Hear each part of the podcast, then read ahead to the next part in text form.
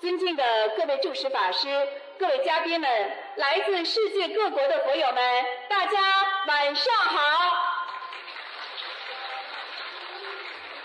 欢迎莅临日本卢金红台长世界佛友见面会，感恩前来助缘的大法师们，也衷心的感谢为本次盛会辛勤付出的佛友们、义工们，感恩大家！观世音菩萨佛光普照，甘露遍洒，心灵法门为我们点亮心灯，开启心灵之门。心灵导师、世界和平大使卢金红台长太平绅士，二十年如一日，无常忘我，救度众生，将佛法以和平之光普照世界，使一千万人学佛修心，改变命运。灵验事例举不胜举，受益人群不计其数。卢金红台长广获国际认可，多次获得世界和平大使殊荣，并获得澳大利亚太平绅士、马来西亚拿督终身荣誉爵位及意大利七百七十年历史名校锡耶纳大学荣誉客座教授殊荣。吴台长还作为特邀嘉宾，与高僧大德佛教领袖一同出席2015年联合国卫赛节庆典。应联合国大会主席邀请。在联合国总部出席2015年联合国大会和平文化高峰论坛，使佛法精髓与和平理念传遍世界。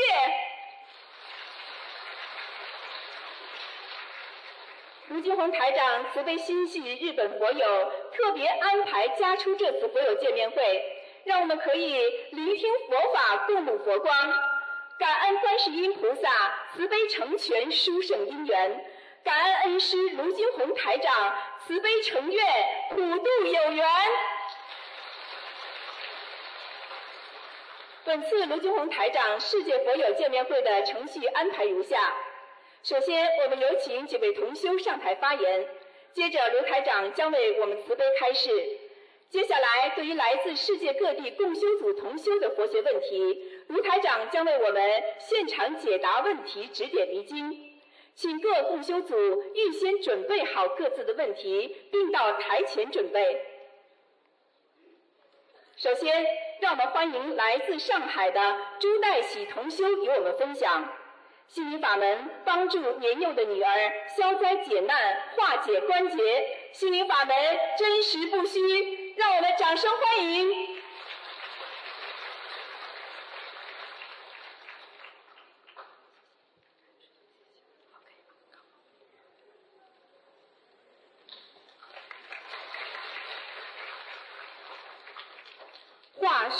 结于无形，成就无上菩提心，实录化解三岁女儿生死劫难历程。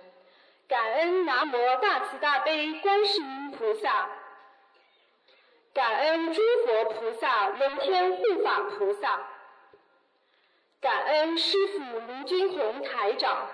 我分享中如有不如理、不如法的地方，请各位菩萨慈悲原谅。一年前的某个夏天，我突然收到托梦，梦中女儿从高处摔下。送医院后已回天无术，最后显示所需要小房子数量达六百张。半梦中，师傅对我说：“这是孩子的一个关节，但是会帮助我的。”那时恰逢自己三十三岁，关节正大量赶小房子，自感业障深重。不想女儿的劫难又来势汹汹，实感力不从心。家人又未全部信佛，这场与无常的殊死搏斗落到我和母亲肩头。在此，我感恩母亲，在我最困难的时候结缘给我小房子，让孩子度过危难之急。托梦第二天，我立即许愿。一放生第一批五百条鱼，二注印经书五百本，三过关后现身说法，广度有缘。许愿后，马上梦见师傅说可以留下来了。意念中，师傅给孩子头颈部位套上了一个金项圈，话外音告诉我那就是免死令。接着，我看到和孩子一同坐在一个巨大的海龟背上，乘风破浪前行。师傅还说，天上已过问此事，过段时间继续做功德的话，天上会下诏书的。你修心灵法门的，你怕啥呀？梦境虽好转，但自二零一五年秋季起，女儿便患上了梦哭症，夜里不睡觉，乱发脾气，从被窝里挣脱要往外跑。三岁不到，力大无穷，全家叫苦连天。某天，我念大悲咒，安定女儿情绪。她一把揪住我脖子上的护身符，大叫：“这个拿掉，快点拿掉，不要！”我深知是要经者在说话，只好求菩萨尽快会送上小房子。当时第一波要四十张，由于念诵不及时，导致孩子情绪波动。婆婆向专家咨询，医生论断缺钙。缺锌，但化验指标全部合格。接着，母亲又很快悲咽。九月份突然腰部摔伤，排便不出，我陪其深夜急诊。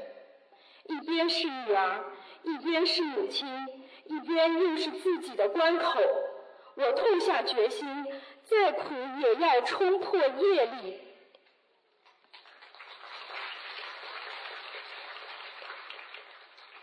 吃尽苦中苦，方得禅成佛。三十三岁关口过后，我开始念诵女儿的小房子。二零一六年二月，师傅用托梦告知，需要再给孩子放生五百条鱼。三月五日，我梦见背着孩子爬楼梯、洗澡、宵夜。四月三日，梦见小房子减少至二百八十三张。自此，女儿要经者也陆续在我梦中隆重登场，各种恐怖场景轮番上演。没多久，我的毕业症状也日益显现，工作、生活上倒霉阻碍不断，与丈夫吵架，互相指责照顾孩子不当。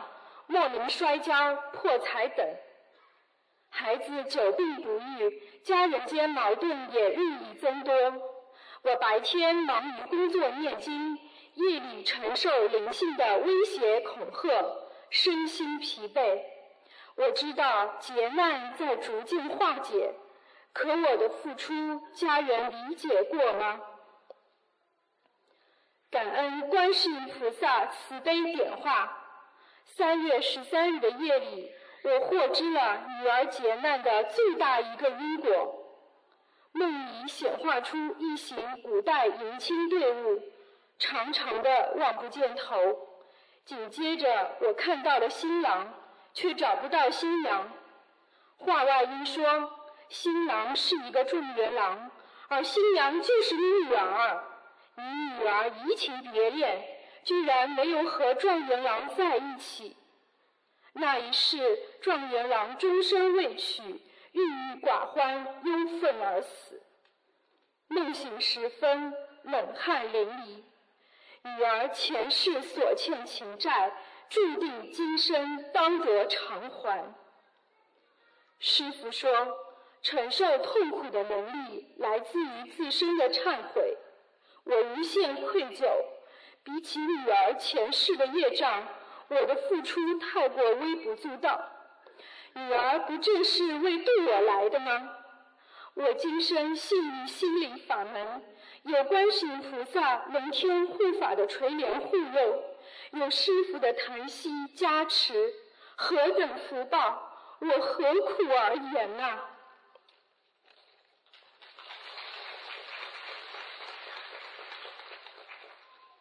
烦恼即菩提，悟道慈悲心。正如师傅所说，慈悲会化解一切灾难。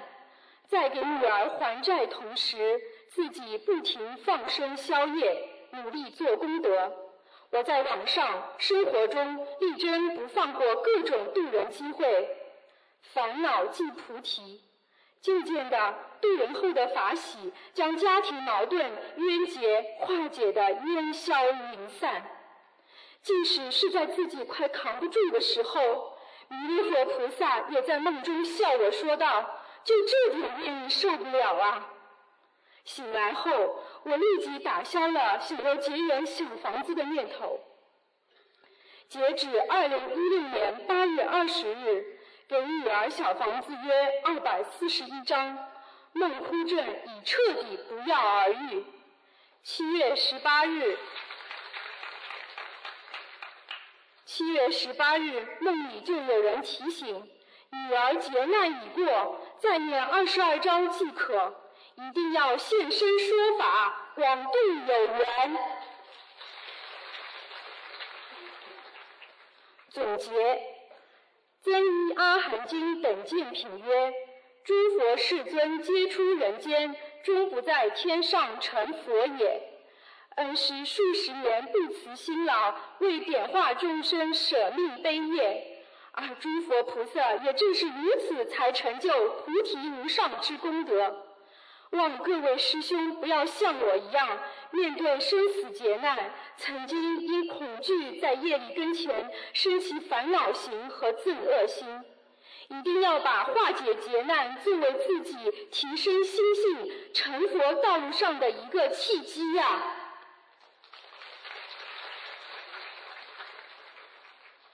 感恩南无大慈大悲观世音菩萨。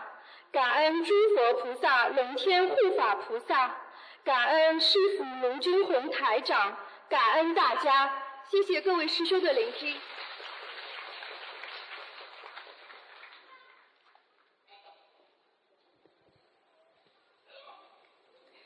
下面让我们欢迎来自日本的陈小希同修与我们分享：心灵法门令女儿疾病彻底康复，全家受益匪浅。陈同修同时悟出，只有真修实修、精进学佛，才能改变命运。让我们掌声欢迎！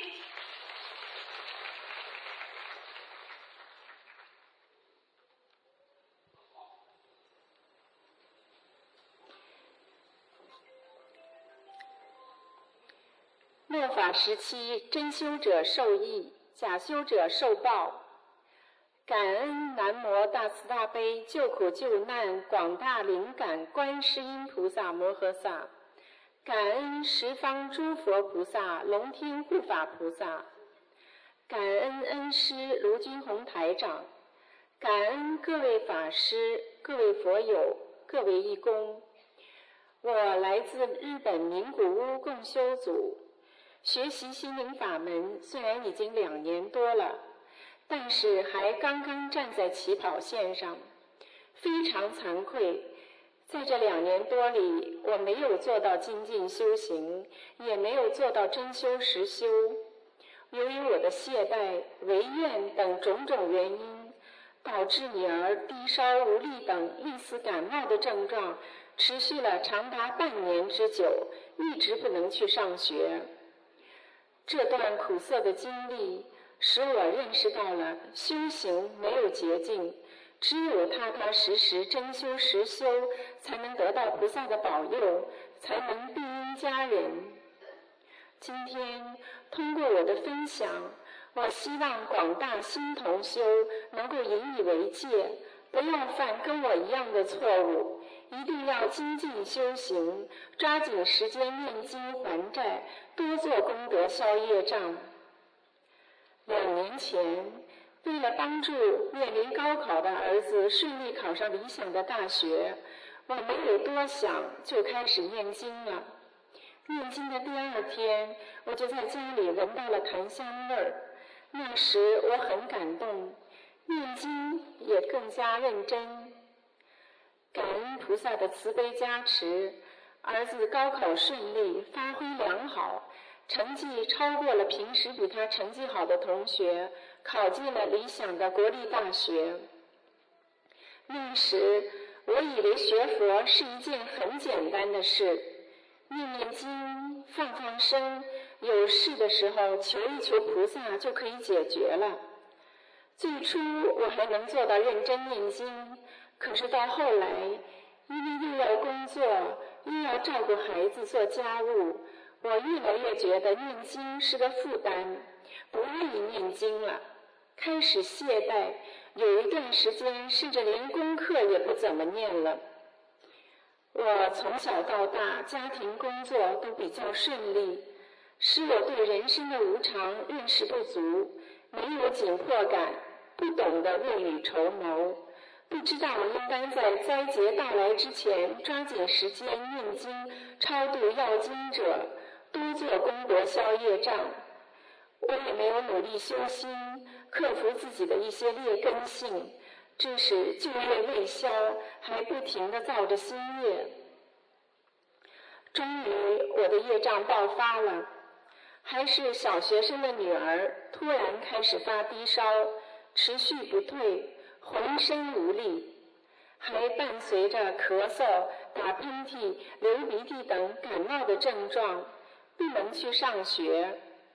先后看了五家医院。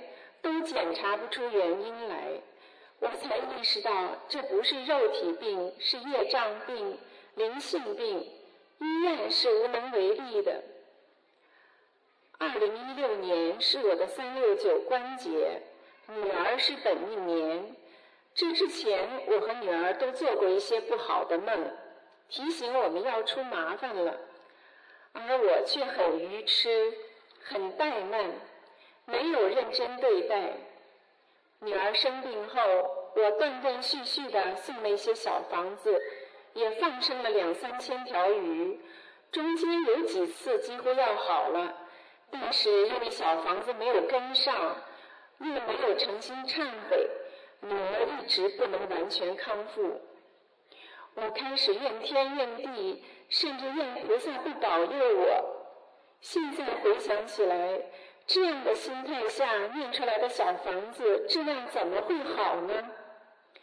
但是即使这样，菩萨也没有放弃我，多次在梦中提示我修行中的问题，点化我在作秀，没有真修实修，念经时心不够诚，杂念太多。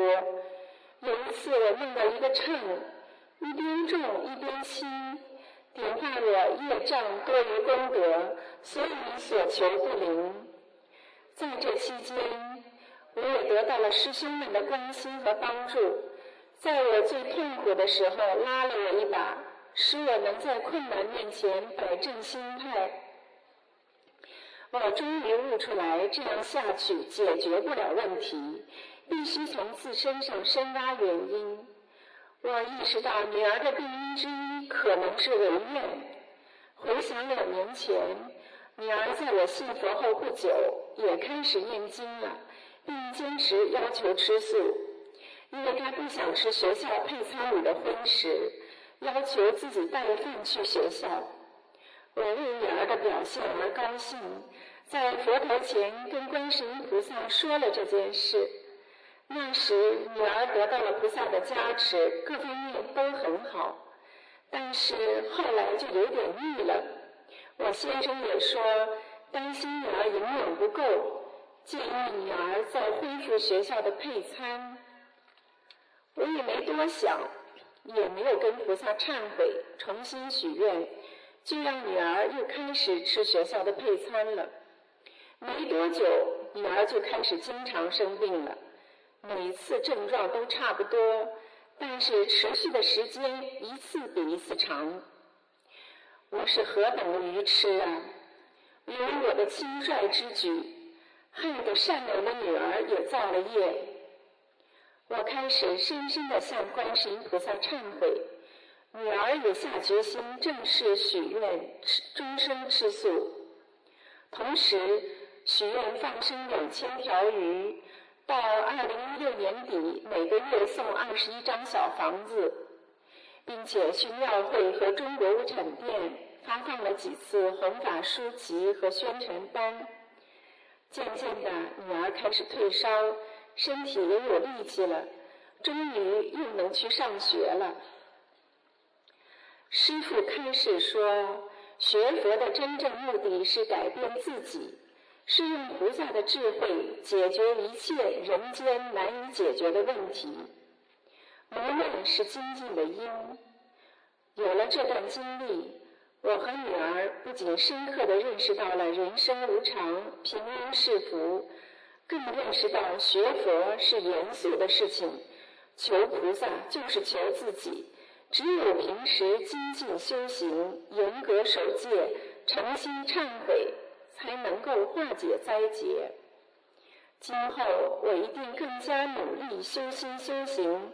提高境界，广度有缘，做观世音菩萨妈妈的好孩子，以报佛恩。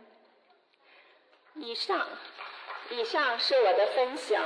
在分享中，如果有不如理、不如法的地方，请大慈大悲观世菩萨、龙天护法菩萨原谅。感恩大慈大悲救苦救难广大灵感观世菩萨摩诃萨。感恩恩师慈父卢军宏师傅，感恩各位佛友给了我这次机会。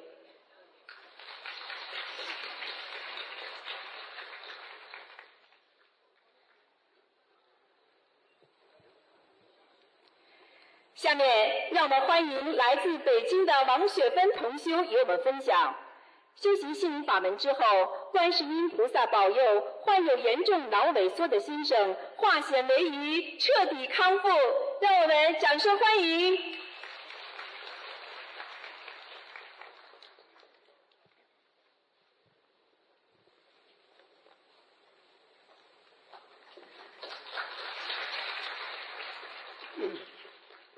感恩南无大慈大悲救苦救难广大灵感观世音菩萨，感恩十方各位诸佛菩萨，感恩龙天护法菩萨，感恩慈父恩师卢金红师傅，感恩各位法师和义工佛友们。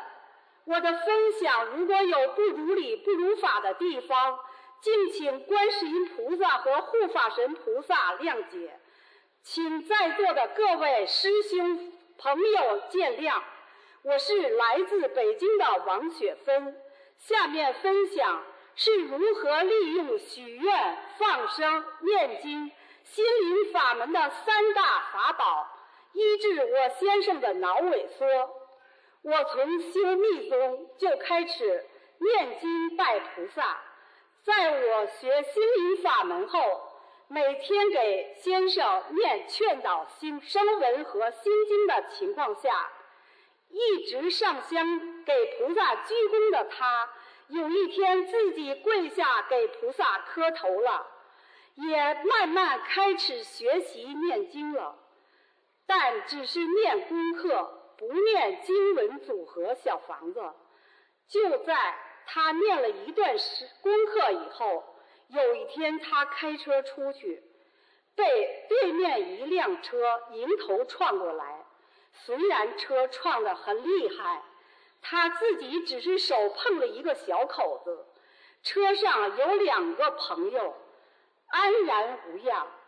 感恩观世音菩萨慈悲保佑，感恩师父。是大慈大悲观世音菩萨保佑先生，这次才幸免一个大劫。他回家跟我说他的车被撞了，我立刻就就说这是你不念小房子的结果。我深知要不是他已经开始念经求菩萨了，他这次性命难保。为因为他在单位一直是被分配在食堂当管理员，还当过美食城经理，这一切都造下了他很大的杀业。一五年初，我发现先生找东西经常找不到，做饭时也是经常用的物品忘记在哪里放着。他的弟弟一直在海边工作，每天吃活的。五十六岁就得了很严重的脑萎缩，一直在北京的各大医院治疗，吃了各种最好的药。这期间离不开护理，人走丢了好几次，就在五十九岁没能留住他的生命，已经离开人世。这正应验了师傅说的“三六九关节如果不好好修，会过不了关的”。因果报应真实不虚。有他弟弟的例子，我立刻带先生去了北京协和医院。找了著名医师给先生做了所有的检查和测试，结果是跟他弟弟一样，脑萎缩到了中度。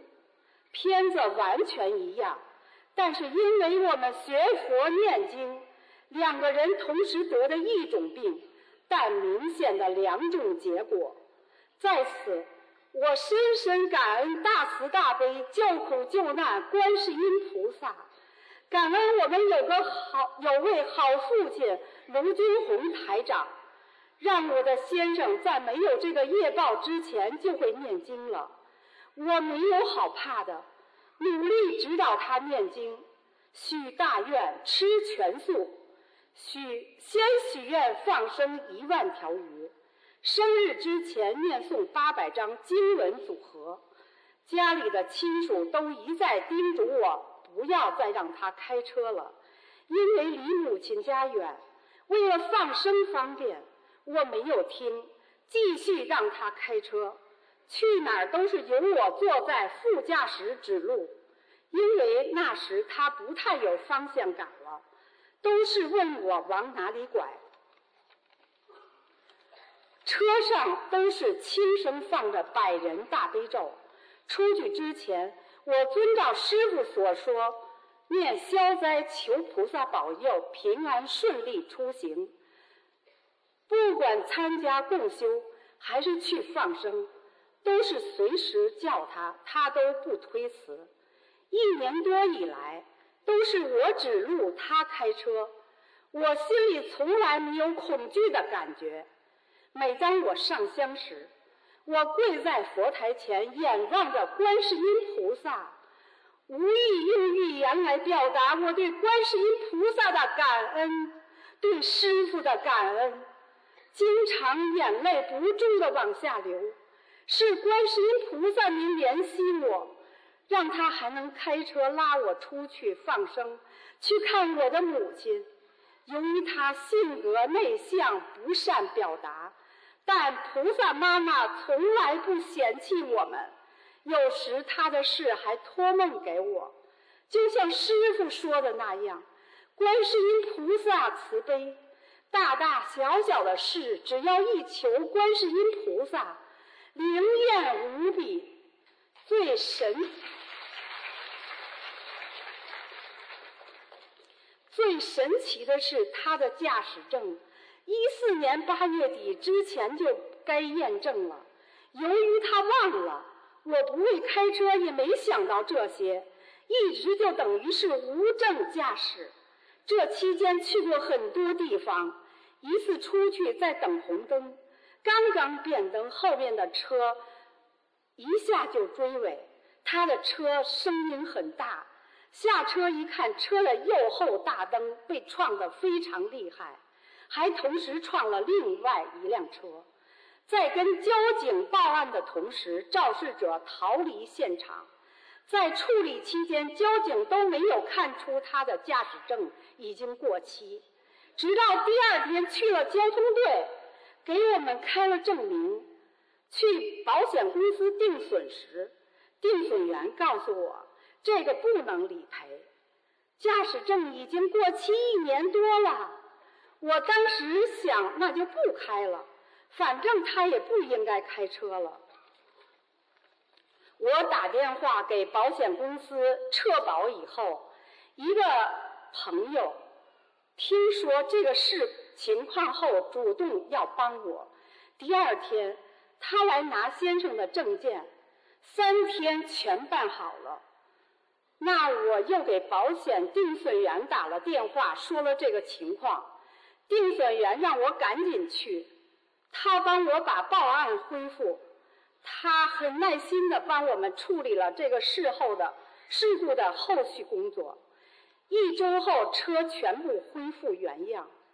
事后我想，这次要不是别人追尾，他一直是无证驾驶，并且又有这么严重的病还在驾驶，后果不堪设想。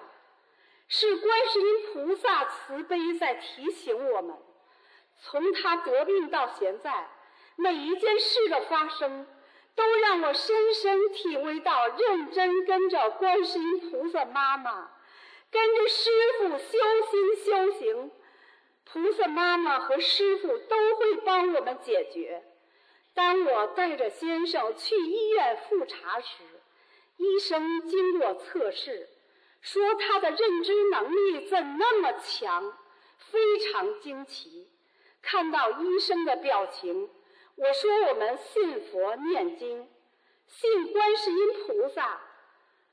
他让先生给他念几句经文，当时就给他背诵了几句经文。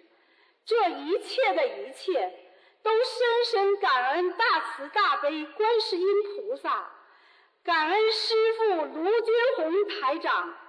我们是多么的幸运，多么的有福气。我们要惜福，要惜缘啊！在此，我发愿，今生今世，跟着观世音菩萨，跟着恩师卢军红台长，修心学佛，弘扬心灵法门，救度众生，一门精进，永不退转。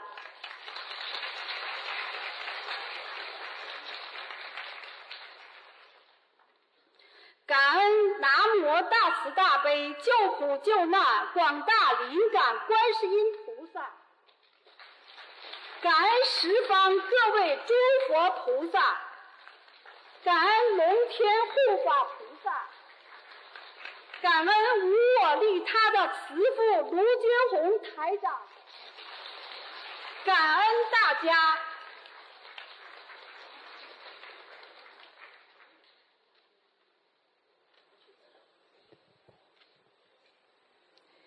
下面让我们欢迎来自日本的张贤同修与我们分享，被医生诊断为胃癌晚期，仅有半年生命的张同修，通过心灵法门三大法宝，身体大为好转。心灵法门真实不虚，让我们掌声欢迎。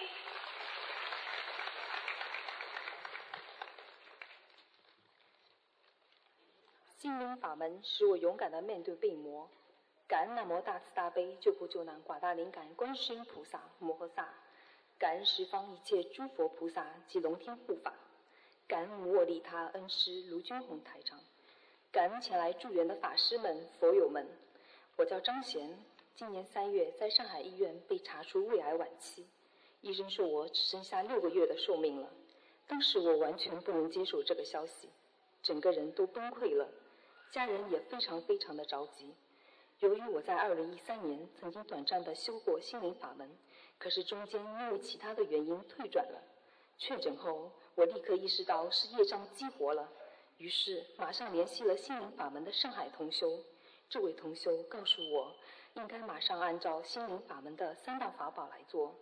于是我一出院，就立刻向南无大慈大悲的观世音妈妈许了终身吃素、不杀生、并放生、念经。